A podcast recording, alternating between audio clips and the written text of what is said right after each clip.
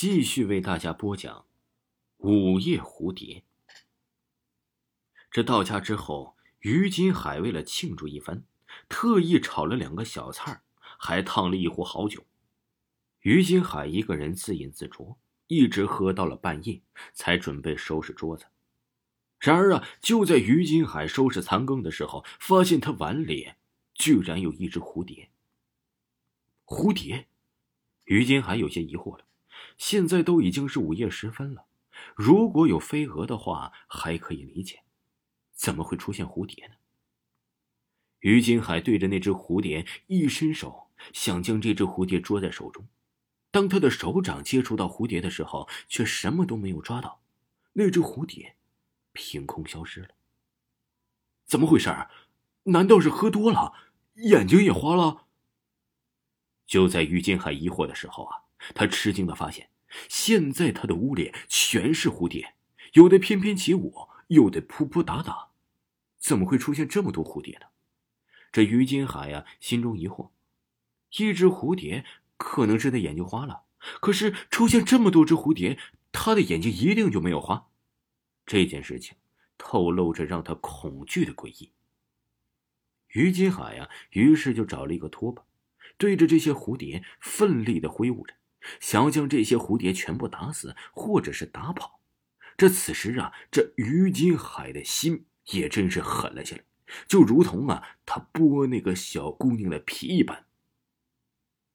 让他吃惊的是，他一只蝴蝶也没有拍死，所有的蝴蝶都在他的拖把下消失了。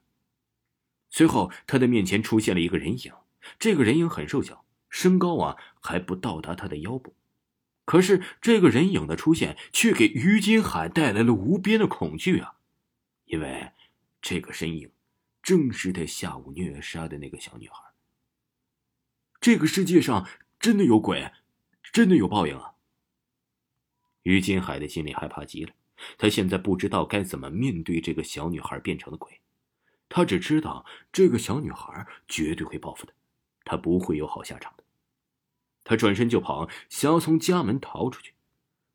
然而啊，让他吃惊的事情就发生了：他家的房门不知道什么时候已经被锁上了，无论他怎么用力都打不开房门。咔嚓一声，桌子上的碗掉在了地上，小女孩低头捡了一个碎片。随后，小女孩拿着这个碎片走到了于金海的身边，对着于金海的身体划着。这于金海看到自己的身子被小女孩划破，他突然又想起了自己欺负那个小女孩的场景。